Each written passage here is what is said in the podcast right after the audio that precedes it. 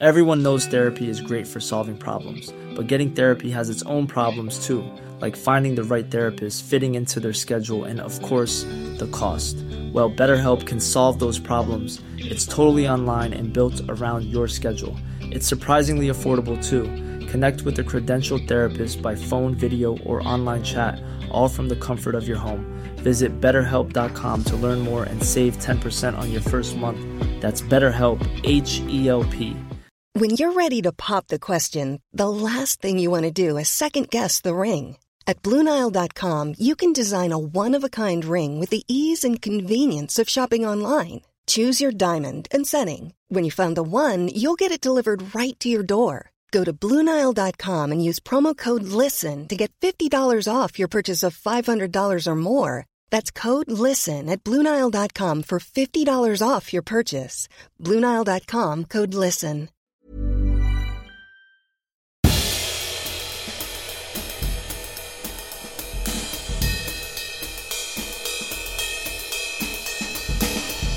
Hello, everyone, and welcome to a Valentine's Day special of Histories of the Unexpected, the show in which we demonstrate that everything, simply everything, has its own history, like nonsense, dust, or gloom. Or hearts, arrows, eros, letters, rings, promises. Since it's Valentine's Day, we'll be following the links in our minds as we come across them, explaining how those histories link together in unexpected ways. Who knew, for example, Sam? Who knew?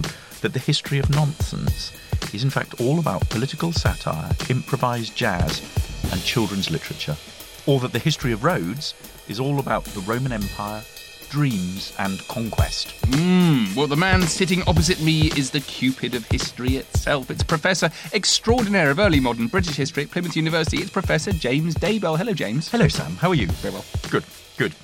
And the man sitting opposite me, uh, as you already know, uh, is the Casanova of catalogues. I was going to say Casanova of chronicles. Which would you prefer? Crime. Crime. The Casanova. Historical crime. Casanova of, of historical crime. It's the famous historical adventurer, the truly wonderful Dr. Sam Willis. Hello, Sam. Hello, James. Well, um, each week we kind of take a crazy subject oozing with historical significance that doesn't initially appear that it is oozing with historical significance, and we dissect it, don't we? We explore do. it. And We do. this week we are Lance it. we are doing a special on the history of love because it's Valentine's Day, and I've got some quite exciting things. This is talk my idea. I love, I love love. It's your idea. I love the history of love. Or is your, your idea? Okay, well, because it's your idea, off the top of your head, my head.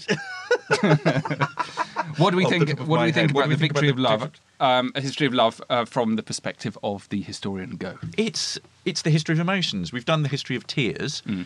So it's the history of it's the history of love. It's the history of affection. It is the history of romance. It's the history of family life. It's thinking about different forms of love. You know, so you think about how you love different kinds of things. It's about interpersonal relationships. It's about it's about loving things, the love of wine, the love of food, the love of cheese. Um, it's about thinking about how we define it, so how we think about it. How, as historians, do we capture it? Do we recover it? Ah. You know, how do we reconstruct it? You know, because if you think about it, love can be explained in sort of biological, chemical terms, in that it triggers certain sort of feelings in the body. It can also be explained in psychological terms, and I'll talk a little bit about that later on. Um, but how does that manifest itself in the historical record? So, what kinds of sources survive? What kind of experience do people have of those feelings? How do they express them? Think about the love letter, the love ring. You think about institutionalized love, so the marriage, um, or the love that one has for children. You know those kinds of those kinds of, of things. Um, think about enduring love, love over a long time, how love has changed chronologically.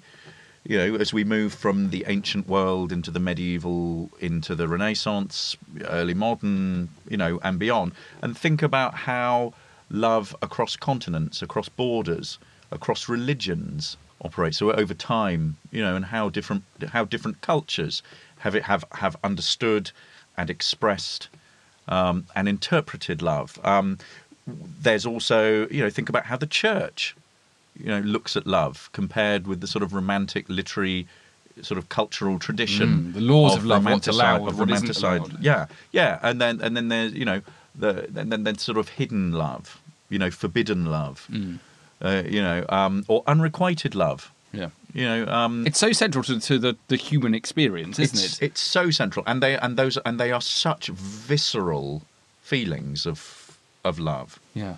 You but know, it's, the- it's immediately clear, I think, that it, what a significantly massive challenge it is for the historian, and also how important it is for Yeah. us to be able to recover it and Yeah. to to go about thinking about it. And I think the basic point is, of course, that it's something that we we, we say very often in, in all of our topics, all of our Yeah. podcasts, is that whatever subject it is, it varies across time, it varies across space, it varies according to who was experiencing it, how they experienced it, uh, how they recorded their experience, um, and it's actually because it's so personal. It's it is an enormous subject, and that Yeah. for me makes it particularly exciting. Yeah, yeah, very good. I'm going to be talking about. Um, the, uh, I'm talking about curating love. Ooh, what do you mean, what do you mean by that? Um, I mean, I know what curating means, you know, and I know what love means. Yes. So, so I, I started off. I, I thought, okay, I'm going to think about the history of love. But my tra- my good training as an archaeologist said, okay, what about the archaeology of love? Because I, I knew I could rely on you to do a good bit of history. So I've been thinking Yeah. about the archaeology of love, which is really, really cool. And you might, you might want. Um, I first thought, okay, um, I bet there's some historical graffiti, and Yeah. of course, actually. Graffiti. We've done a poddy on graffiti. We so regularly come back to it as Oh, well. gosh, But yes. um, if you go to uh, lots of Roman sites, a great example. Yeah. There's um, there's all sorts of ancient love graffiti, and also if you go around um, places where graffiti is common. I, I recently went to um, some amazing Second World War tunnels underneath uh, the town of Ramsgate in Kent, which were built Was that for your invasion? yeah, for my invasion series. And um, they're, they're, these tunnels are dug through the chalk cliffs, and that means as you're walking along, there are huge lumps of chalk, and Yeah. the walls are sort of concrete smooth. So Yeah. you, you've got a perfect blackboard to write on, and it became a kind of rite of passage for all of the young kids in Ramsgate to break into the tunnels and write their names on it. And one of the most common examples, it was basically completely covered in graffiti, but one of the most Yeah. common forms of graffiti is love. So it's, yes, yes. um, you know, In- initials in a heart, or yeah, the names of two people, someone for someone else, Yeah, and yeah. Um, uh, a, and a date.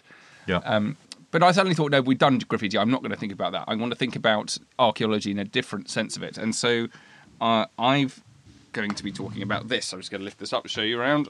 ah, yes, a, a padlock. Describe that padlock. It is a padlock with names on it: Who are those names? James and Lottie. Yeah, and it's a small padlock. A small. It's a small brass padlock from Wilko. yeah, you- there are other providers of yeah, padlocks. but they've not spent a great deal of money No, on their no. padlock. It's quite a cheap padlock for something that is designed to demonstrate so it makes, permanence it makes me think of Venice, the bridges in Yeah, okay. Venice with yeah, yeah, Paris for me. Yes, Um, and it became, it became a bit of a, what we talk about here is this activity of two lovers uh, getting a padlock, writing their names on it, click it, clipping it onto a bridge or railings Yeah. or a fence, Yeah. but usually a bridge, which is interesting for the symbolism of, of connecting two, Yeah. two things. Nice. Um, the Pont des Arts in Paris is the most famous one, and because a railing collapsed there because there were so many padlocks. Right. Um, it's it's something that has its origins in the 1980s in Hungary, Right. and then became particularly famous uh, in the early years of the 21st century, 2006, um, for an Italian author novel called um, "I Want You," where the two lovers do exactly this. They they, they get a padlock, write their names on it. So you you click it onto the railing, and then you throw the key into the river below. yeah. This raises all sorts of Oh, you throw the key you away. throw the key away, Ah. right? And um, so it's there forever. It's about. The it's kind of like a eternity of votive love. offering. But Yes. What I love about it is there's all this, Ooh, this nice. complex story behind what's going on. So the two lovers find somewhere, probably a bridge that links two things. It symbolises the link. They, they they want to demonstrate their commitment. They bin the bin the key. Yeah. So now imagine, right? You're an archaeologist in 200 years' time, and the bridge has been removed, and all the padlocks have gone. So all you've got Keys. is keys Yes. And you've got 100 keys. Maybe you've Yes. got 1,000 keys, you've got 5,000 keys, but you've got no idea Yes. what's going on there. And so that, that- I think it really, it, interestingly, it highlights the archaeological problem of trying to, to recreate things, particularly what we might call votive offerings, things that have been thrown in. So to what extent does this activity of throwing the key into the water represent um, whether it's a commitment or, um, or I suppose what I'm trying to say is that this the process of the votive offering can be immensely complex and it's very very difficult to recreate. reconstruct. um, so it's, it's a good example of, of the, the archaeological problems. And what you generally. couldn't do is connect it to the locks or the individuals, No. or so it would be a yeah. You could- you could completely misinterpret it. It's basically a ritual. Yeah, yes, but Um, but the, the yes. complexity is of those rituals. It, Yes. it does remind us just how Yes. difficult it is to to recreate them. One of the things that fascinates me about this is the there's a real kind of dichotomy between people who like doing it hmm. and other people who loathe it. Yes. and they absolutely loathe it. So it's to do with the kind of public response to cultural heritage. How do you how do you deal with this if, in your mind, people are defacing the city's ancient buildings, ancient artifacts, or whatever it might be, even even if it's for something as, as harmless and pleasant as love, because you can't have something like the Pont des Arts collapsing. No, no. But you, you can then study this from the way that this love has been curated. So in uh, Paris, Melbourne, and New York. The, and Leeds in the UK, they've, they've been removed. The locks have been removed. Um, in Leeds, they've been kept, and they've all been. There's some, some wonderful images of all of these padlocks being curated. They're laid out on a table. They're being recorded. They're being photographed, and it's all advertised through the media. And people who left a lock Could go and pick it go up. and pick it up. Brilliant. I don't know. if You Brilliant. prove my name's James or my No, name's Lottie. no, no, no. Um, but you can go and pick it up, and people are coming back to collect collect their locks. It matters to them so much that they're doing that. So in other places, they're just being removed completely. In Florence, it's illegal.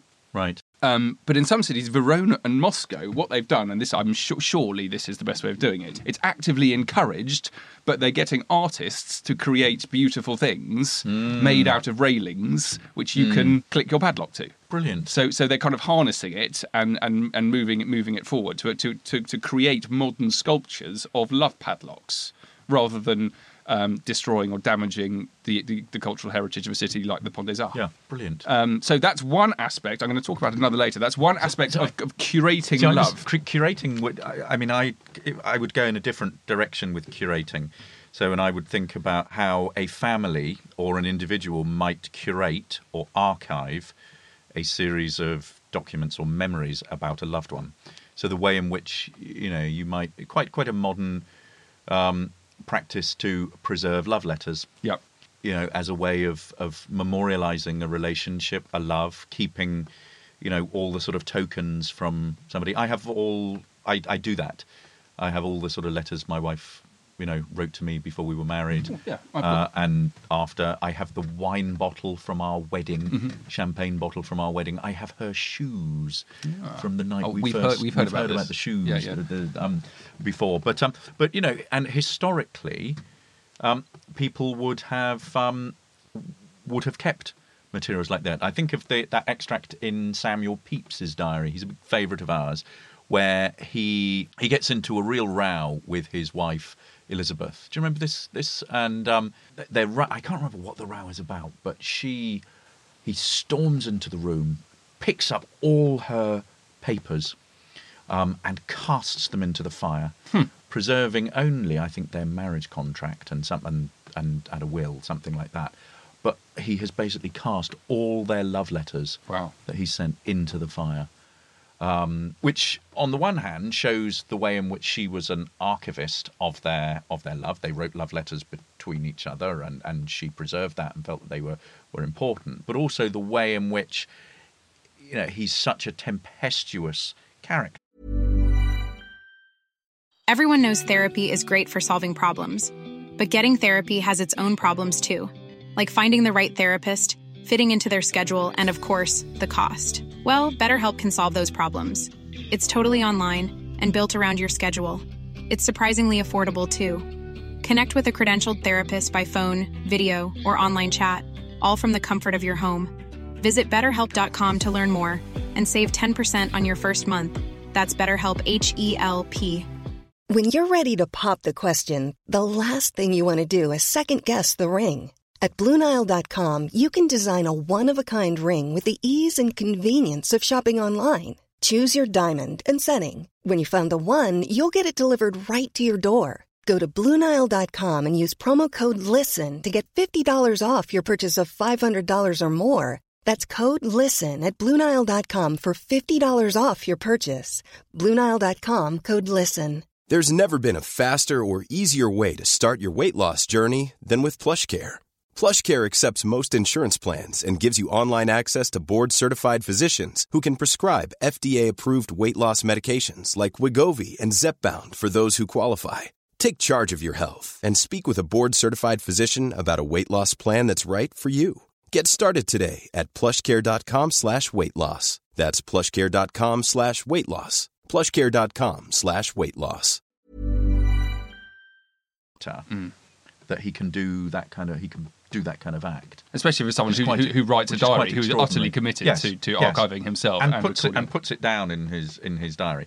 I mean, I think I suppose one of the things that I am really interested in, and I've taught courses on this, I've written books on it, is about love, the place of love within the family, and so looking at the emotion of of love or affection within the family, um, not only in terms of uh, the relationship between married couples and looking at why people marry and how that's changed over time, and then the experience of marriage, but also then the kinds of feelings and affection that you might have for other family members, um, notably the relationship between parents and children, um, and how that changes, uh, but also wider kin, you know, and and and how we can how we can look at that. And I suppose one of the ways of thinking about that is looking at marriage and looking at the reasons for people marrying in the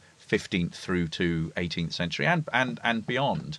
And certainly in Western traditions, um, the arranged marriage was fairly common um, throughout a lot of that throughout a lot of that period, and expectations were very different from the way in which we think about them nowadays. We have a very certainly in Western society we have a very sort of romanticized, individualistic notion of romantic love, a romantic love that you know that if you listen to the the biologists and the psychologists, that kind of romantic love that is connected to lust and physicality um, survives in that kind of pure form, either for a sort of matter of weeks and months, um, or you know, a, a sort of from a year and a half to sort of three years.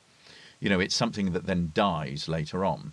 Um, that that's that that's one of the sort of reasons why we marry nowadays. It's about that kind of you know that sort of sexual uh, attraction and passion um, that former societies and different cultures would see as ebbing away, and that in fact, you know, there's a much more practical and serious reason for people to marry, you know, and and a different form of companionate love that survives. So I think I think in certainly in Western tradition, from the from the sort of during the Renaissance and beyond, there is this sense that people marry. Um, yes, you need to like somebody. You need not to be sort of disgusted by somebody, but that there are all sorts of other considerations. Mutual attraction, yes, is one, but also the sort of social, political, financial, all of those need to be, you know, in place. And if you look at Eastern traditions, non non Western traditions, the arranged marriage is still predominant. You know, and you look at you look at um, rates of divorce in the West, and they are exponentially high, you know, terrifically high, because expectations of people going into marriage are totally unrealistic. People just aren't prepared for it. Um, whereas in in non-Western traditions and historically, there has been this sense that basically love is something that you need to work at. There are different kinds of love. And this is something that psychologists talk about as well. Talk about there being different kinds of, of, of you know, of love that, you know, a companionate love that talk, that needs intimacy and, and, you know, and commitment. So love can be made up of all these different things.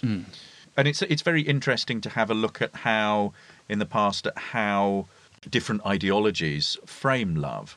So you think about how the church, how the church teaches about love, which is very different from a kind of um, literary version of a sort of romantic love. You think about um, Romeo and Juliet. You think about the passion of Romeo. Romeo, when he meets Juliet for the first time, is already in love with somebody else. He meets her, changes his mind, and the two of them are these sort of. They're described as these sort of, you know, these sort of tempestuous lovers. Um, in a, in a sense, what Shakespeare is saying there is that is that this this form of love that they have is so intense that it's almost akin to madness. And the fact that you know, and the fact that at the end, that the love is so tempestuous it destroys them. Yeah. You know, says something really sort of profound about the nature of love. And you contrast that with something, with say the church's teaching on love, which is much more about companion companionship. It's much more about a sort of shared sense of responsibilities. It's much more about that kind of later stage of love, once the sort of lust and the romance. You know, romance is always, you know, can always be there, but that kind of physicality and those sort of chemical sort of endorphins that you get that sort of you know that make you sort of short of breath and unable to eat and unable to sleep and all of that once that has gone it's that it's the kind of it's the the sort of shared commitments it's the intimacy it's the bringing up children running the household the your shared experiences So love itself has its own history things. Uh, as it is experienced. So not, not only is, is is love experienced differently across time and space, but to one person, love changes. across rela- and across a relationship. Yeah. It will not it will not stay the same. And um, you know, you should go out and read the sort of you know uh, sort of biological theory on this. Yeah. These sort of different different stages, or go and look at look at what psychologists say about the, Both the of which have a history as well. So Both biological which have a theory and psychological Yes, theory absolutely. have their own history. Absolutely. God, it's complicated, isn't it? It certainly is. So, considering that you you can't do all of this, is there a particular part of the history of love you think, oh, I- I'd actually really like to to, well, I've, time? I've written, I've written, I've written a lot on it. I've written on marital relationships uh, in the past. Big study on marital correspondence Hmm. uh, for the Elizabethan period. The love letter. You know, I always come back to to the love letter. Um, the love letter is an extraordinary um, phenomenon. Um, we've got some really early examples of love letters, and these are these are love letters that are, you know, that are used to. I mean, the, the love letter is a, in, in its pure form is a love is a letter that is that is purely supposed to convey love. Yeah. So it's a sort of sh- you know very short. Um, one of the earliest uh, examples in a Western tradition are the letters of Peter Abelard and Eloise. So we're talking about sort of 11th, uh, 12th centuries here, um, and these are these are just a superb collection uh, of letters. This sort of pair um, who Abelard is a medieval French scholastic philosopher. He's one of the sort of leading uh, theologians of his age. Um, he enters the household of Fulbert, who's a secular canon at the Cathedral of Notre Dame uh, in Paris. He falls in love and has a clandestine affair with Fulbert's niece, Eloise, who's a, one of these sort of. you- You'd probably refer to her as a blue stocking nowadays, but incredibly learned and erudite, and you know has been taught Latin, Greek, Hebrew. Uh, as a result of the affair, um, she becomes pregnant, uh, gives birth to a son. Uh, they they marry under rather sort of um, strained circumstances. Um, she first sort of refuses to marry, then admits the you know the relationship and the birth publicly. She's sent off to live as a nun. Uh, Abelard is then um, the uncle basically arranges for him to be beaten up and castrated. Yeah. Um, but what we have is a series of letters between the pair. And I'll just read you one of these, which is a letter from uh, to Eloise that Abelard wrote. To forget in the case of love is the most necessary penance and the most difficult. It is easy to recount our faults, how many through indiscretion have made themselves a second pleasure of this instead of confessing them with humility. The only way to return to God is by neglecting the creature we have adored and adoring the God whom we have neglected. This may appear harsh, but it must be done if we would be saved. To make it more easy, consider why I pressed you to your vow before I took mine. So the two of them going off into into sort of different religious establishments. And pardon my sincerity and the design I have of meriting your neglect and hatred if I conceal nothing from you. When I saw myself oppressed by my misfortune, I was furiously jealous and regarded all men as my rivals. Love has more of distrust than assurance. I was apprehensive of many things because of my many defects, and being tormented with fear because of my own example, I imagined your heart so accustomed to love that it could not be long without entering on a new engagement, and so it go and so it goes on. I mean, they they are, they are really complex letters. You know, yes, there is this sort of purity of love in there, but they are also, you know, they're also intellectual exercises written in Latin Yeah. uh, at the time, and um, you know, absolutely, absolutely superb. But I, I've got, I have other letters to sort of return to. Great. Well, I'm going to carry on talking about letters as well. Oh, carrying on with my theme of curating. Good. I, I, I was going to show you somewhere here. I've got a notebook stuffed with all the letters that my wife and I wrote to each other when we were youngsters, but I can't see it now, so I probably put it somewhere very safe in a box. But it's it's not particularly visible. So I want to go back to this idea of curating love. So we've talked about curating the kind of padlocks, the padlock of love, which are examples of commitment, security, attachment, unity, permanence. Um, but there's a very different type of letter, and uh, which you you see in Verona, going back to Romeo and Juliet, at what's known as Juliet's tomb. Do you know about Juliet's No, tomb? tell well, me. so Romeo and Juliet, uh, it is believed. Well, I know about Ro- You- you know her about Romeo and tomb in Juliet. the in the Right, right, in well, the play. So it is understood that Shakespeare's wrote Romeo and Juliet, and he was inspired by some some real people, some real warring families in fair Verona.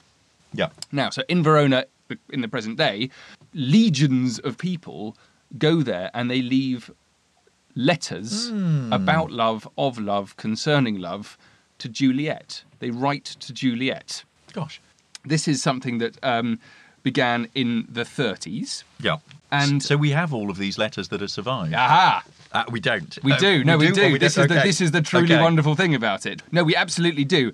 And um, the first ones we think happened uh, started to appear um, in this house, which was believed to be linked to Juliet in the 1930s, um, and probably as a result of a film in the 30s, Yeah. one of the earliest films of Romeo and Juliet. And the attendant there, who was a, a veteran of the First World War, um, spoke a bit of English, and he started to look after them and care for them and reply to them Oh no. which is wonderful. So they've got um, this extraordinary. They get about five thousand of these things a year, and they um, they there are now a permanent body of Juliet secretaries, Right. they call themselves, Gosh. who respond and they care and they curate for these these these letters. So there's there's an amazing archive of love. But what's interesting about it is that these letters are all they're very different to the padlocks, which is a, a symbol of, of commitment and unity. These are all about intercession. These are all about I've got a problem, and they mm. write to Juliet. But you get a completely different sense of the type of love that's going on. Mm. So a lot of it's to do with heartache and loss, and some some wonderful ones exist. Dear Juliet. I live on the third floor. My parents don't allow my boyfriend to come to my house, so I have to sneak him in, but it's very difficult. Can you tell me how Romeo got to visit you? Tell me his technique for climbing up to your room. Thanks, kisses. That was from a Carrie from Lausanne in Switzerland. Dear Juliet, I'm writing to you on Valentine's Day, but unfortunately I don't have a Romeo and I'm very sad. I'm not a young girl, but a woman who will turn 50 next March. I've always loved very deeply, but who knows why they have all betrayed me. Oh. I hope that after so much suffering, sacrifice, and compromise, that I too can be truly happy. That's from a lady from Milan. One more. Dear Juliet, you're the only person I can ask, how do you French kiss and what does it mean to make out? I read an article about you in the paper, and if we write to you, I get a letter back, we get extra credit, and I need a lot of extra credit. that was that was from an American girl from New York. So we got a um a, another archive of love letters. Yeah. We have an archive of love letters. Um, They're kind of love letters to her, aren't they? love And letters to her about their own kind of love problem. So it's a unique type of. It's love letter. almost like um, it's almost like a sort of an agony aunt column. yeah.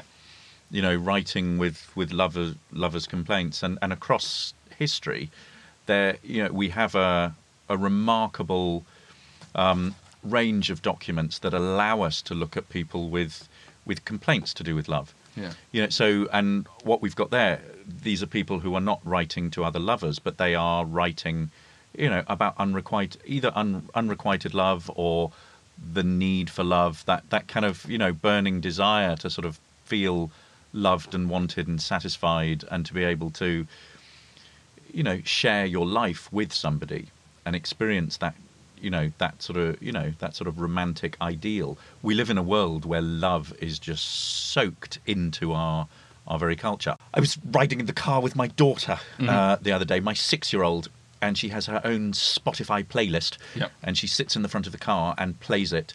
And she said to me, "Daddy." Why are these songs all about love? Hmm. Why do the girls always sing about boys? And she said, I, I don't really listen to many boys' songs, but do boys sing sing love songs about girls? And I just thought, yes. What is it about our culture that love is all around? Hmm. But to go back to what the point I was making about the unrequited love and people having psychological or emotional problems with love, I mean, you can pick that up all over the place. You know, in sort of medieval confessors' manuals. Oh, right. You know, they're often because people would have come to confessors with all sorts of problems. So the confessors are given instructions of how to deal with people with those particular problems. Or if you think about, um, you know, physicians, uh, 17th ce- Elizabethan and 17th century physicians, um, women would often go to them with, you know, almost sort of suicidal, you know, problems to do Yeah. for if they'd been jolted by by loved ones. Church courts as well. Courts, um, you know, marital problems and problems to do with love often end up there because they end up in violence or infanticide or you know unwanted pregnancy or promissory cases where where a man has promised to marry somebody the woman has ended up pregnant he's then left and she's left with a with a child and you know can take him to court Yeah. to you know force him to pay I think the interesting thing here as a historian is that love has this ability to completely cut through all of the cultural Yes. baggage Yes. that everyone has. Um, Yes. This is a Dear Juliet letter which makes the point perfectly. Dear Juliet, I am madly in love. I know you get millions of letters with love problems written from around the world. I write today to ask you for strength. I live in India, where my parents won't allow me to marry the guy that I love because he is from a different caste. He's the only guy I have felt so strongly about. I know I will have to fight my family for him, and I am ready. I ask you only for strength.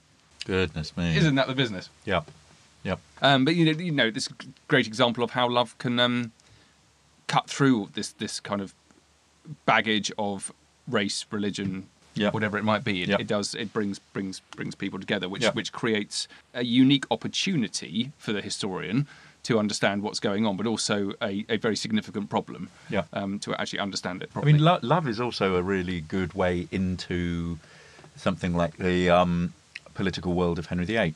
Mm-hmm.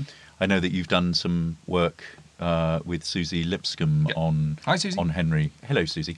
Um, and you know, and are familiar with uh, the love letters to Anne Boleyn.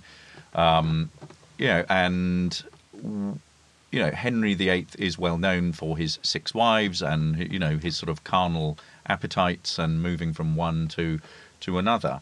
Um, you can look at that in one way, and you can look at it from the perspective of dynastic politics and how he sort of falls in and out of love with different people. I'm not going to sort of go into uh, Henry VIII's love letters in any great detail. They are incredibly intimate, though.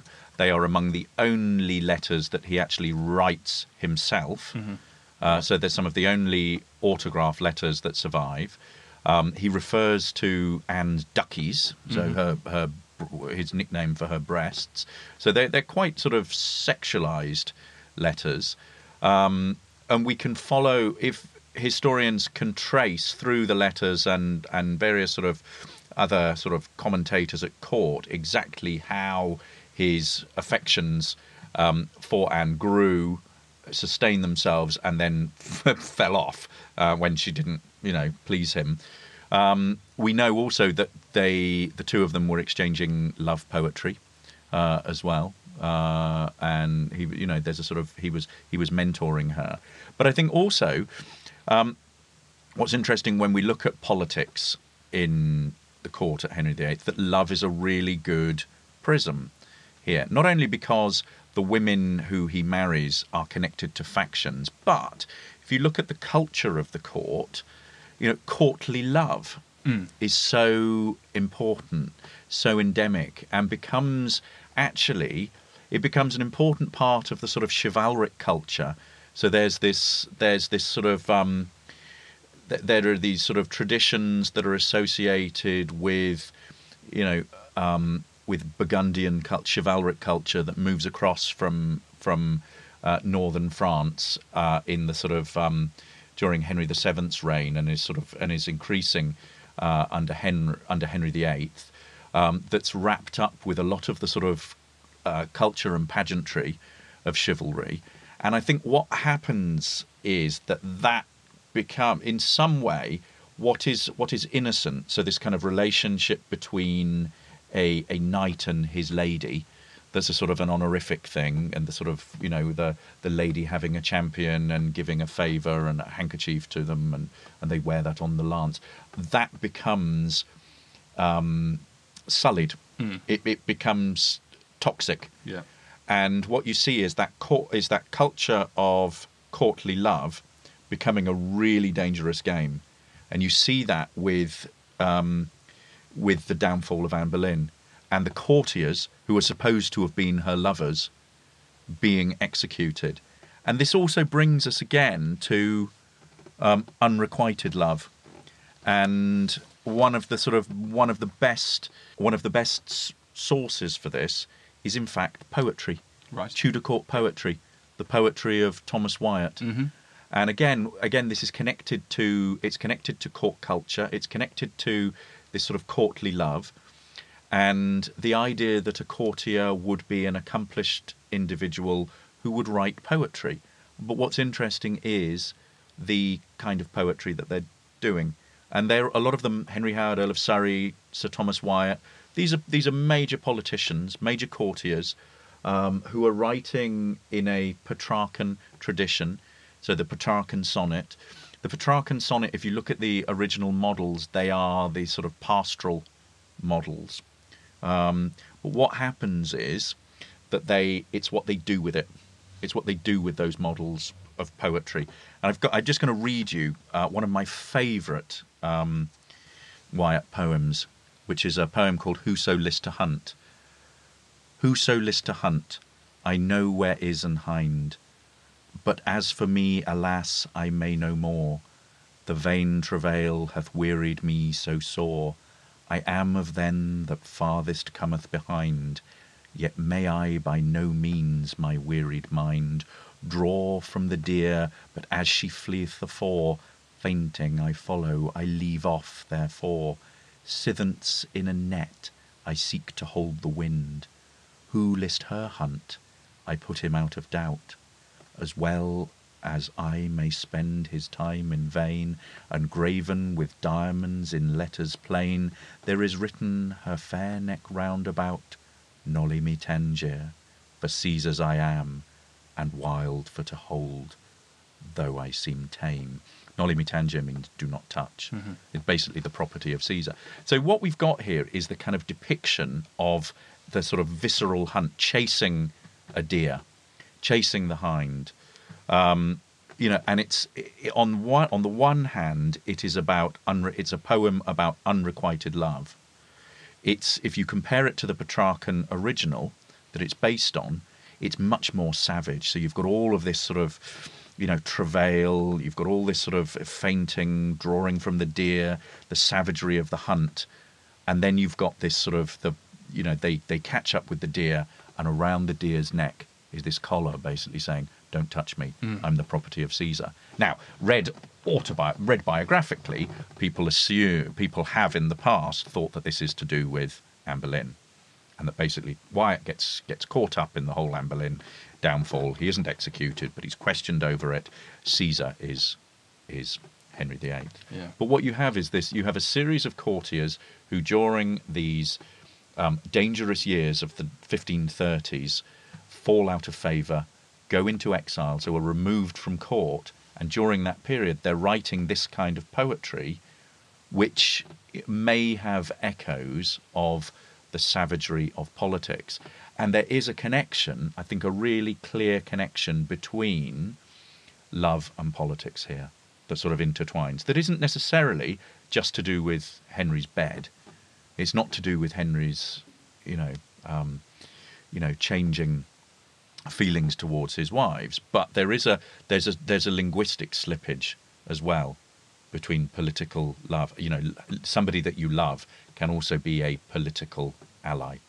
So there's that sort of slippage. So love is not just about the love letter, the love poem, um, unrequited love. It's also about the savagery of politics. Oh, so good. So much is about the savagery of politics. Uh, I'm just going to finish up now um, with with another another uh, example, which is from my a slight obsession with um, archives of love letters. So we've talked about the Juliet tomb, and this one is um, this one's really extraordinary. Where would you least expect there to be an archive of love letters? I can tell you, it's at the Museum of the History of Political Repression in Tomsk. So it's a Siberian uh, NKVD Soviet Whoa. secret police Stalinist. Wow. Um, where it's where it's Are they intercepting love letters or no, um, so uh, it's it's a location in Siberia where a lot of intellectuals, Russian intellectuals, were exiled. Right. So, um, and it was it was a, a a former building of the what became known as the secret police, the NKVD, from 1923 to 1944, and a lot of the prisoners wrote letters, Yeah. and very few of them were sent, and a lot of Oh gosh. a lot of the letters were, if they were sent, they were heavily censored. So some of them are fantastic. They're, they're on very thin paper um, with microscopic writing to cram as much information as they mm. possibly can into a tiny letter, mm. and then with heavy lines of Right. censorship over the top of them. So some of them went through were censored, but often the last letters that were written before they were executed mm. were they knew these these prisoners knew what was coming to them. They wrote letters of love, and they were never sent back to to their relatives. So they all survive in this extraordinary and and and, and you know rather upsetting um, archive, which which bears witness to to Stalinist repression. There's a, a couple of wonderful ones here. Um, this is from a chap called Alexei. No matter where I look or what I think about, everything seems to me gloomy, worrisome, and generally hopeless. And only my home with my dear and loved ones seems to me clear and joyful, a star that illuminates my way. Um, and uh, another, he, he does the most wonderful drawings and sketches to his daughter, um, sort of colourful hand drawn postcards, which, if you consider the fact that this guy's starving to death um, in the process of writing them, is, is really very touching indeed. Um, and there's, there's another one in, um, in which it kind of highlights the way that love can break down and you can have a different type of love for your wife as you can for your children because he writes quite a sharp letter to his wife saying your entire letter is about the price of food. It would be better to write in detail about the children and about your life. And he writes, "Kiss Marta for me and tell her that Bobba thinks only of her." And I it's massively upsetting. Um, but they're kept. They are now curated. They are looked after. You can Right. see them. Historians can study them. Um, and it's. Uh, I've not been. I really want to go. So if you're anywhere near Tomsk, go to this museum. I'll just say once more. It's called the Museum of the History of Political Repression. Goodness me! I mean, the sad thing about that is that what you've got this sort of the these emotions that have been inscribed on paper and expected to be sent out, and they've never arrived. Yeah. So they're you know it's empty. I, I, I the love letter. I collect love letters. Oh. Something all, else you sorts, all sorts of all sorts of collections. Well, I collect I collect editions of letters. He also collects recipe books, ladies and gentlemen. and uh, you should listen to our podcast on the recipe because that's should, fascinating. You should. Um, the Dering Love Letters, which is a collection of 17th century love letters sent by Sir Edward Dering to his beloved wife Unton. And these are at the Kentish, uh, in Kent, at Canterbury, uh, whatever their uh, record office is now called. It used to be the Centre of Kentish Studies. It's probably it's probably changed, but there's a it's a little slim little volume uh, compiled by Alison Cresswell, and we've maybe got sort of I don't know 30, 40 letters here um, that are really, really, really touching from the 1620s through to 1642, and, and they, they detail all the sort of things that you were talking about earlier on. But one of the one of the simplest is basically just one that he sent because the messenger was leaving, and he just wanted to tell his wife he loved her Oh, and he addresses it to my dearest and best friend, the Lady Dering. Dear Jewel, though the messenger do call in haste, yet thou must have a line. My true love to thee and my blessing to my children, wishing myself a hundred times with thee, I rest, thy ever faithful and affectionate Edward Dering. Hmm. Isn't that lovely? Lovely one. And, and because it's Valentine's Day, yes. the earliest earliest recorded in English Valentine's letter Great, let's go for it. from the Paston collection. The Pastons hmm. were a were a family in Norfolk uh, with sort of medieval through to um, Henry the through to early early Tudor, and it's a letter from Margery Brews, uh, who later marries John Paston III. Um, and it's kept in the British Library. If you go to the British Library, you can see the manuscript of it. And it's written before they're married, and it's dated February 1477. Right worshipful and well beloved Valentine, in my most humble wise I recommend me unto you, and heartily I thank you for the letter which you sent me by John Beckerton, whereby I understand and know that you be purposed to come to Topcroft in short time and without any errand or matter, but only to have a conclusion of the matter betwixt my father and you, basically the arrangement of their marriage. I would be most glad of any creature alive, so that the matter might grow to effect. And there, as you say, and you come and find the matter no more toward than you did aforetime, you would no more put my father and my lady, my mother, to no cost nor business, for that cause a good while after, which causeth mine heart to be full heavy.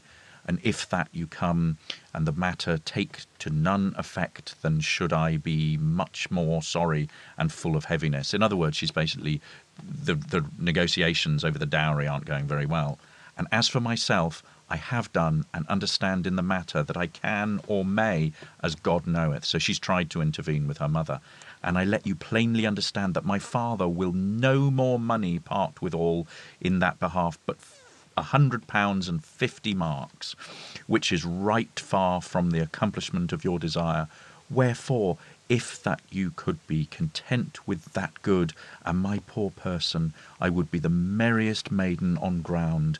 And if you think not yourself so satisfied, or that you might have much more good, as I have, understand by you afore, good, true, and loving Valentine, that you take no such labour upon you as come more for the matter, but let it pass, and never more to be spoken of, as I may be your true lover and beadwoman during my life. In other words, she'll pray for him for his life.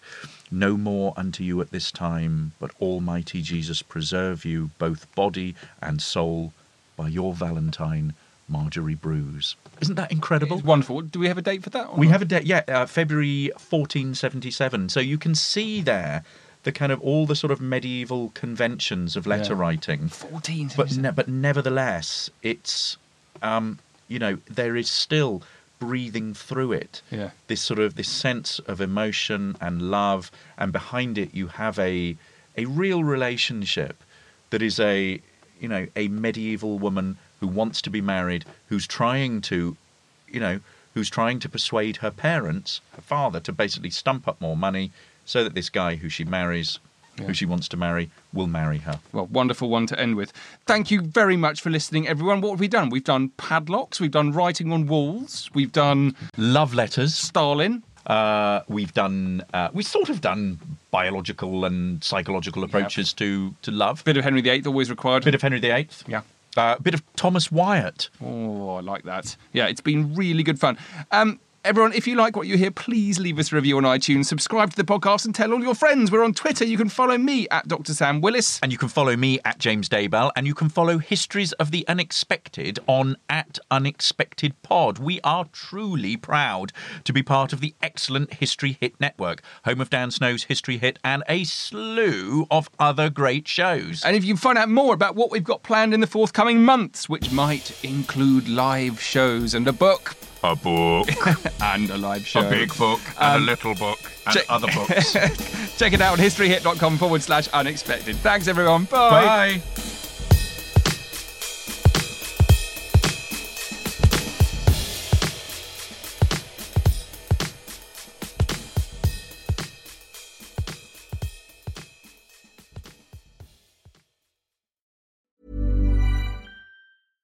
Mom deserves the best, and there's no better place to shop for Mother's Day than Whole Foods Market. They're your destination for unbeatable savings, from premium gifts to show-stopping flowers and irresistible desserts. Start by saving 33% with Prime on all body care and candles. Then get a 15-stem bunch of tulips for just $9.99 each with Prime. Round out Mom's menu with festive rosé, irresistible berry chantilly cake, and more special treats. Come celebrate Mother's Day at Whole Foods Market. Hey, it's Danny Pellegrino from Everything Iconic.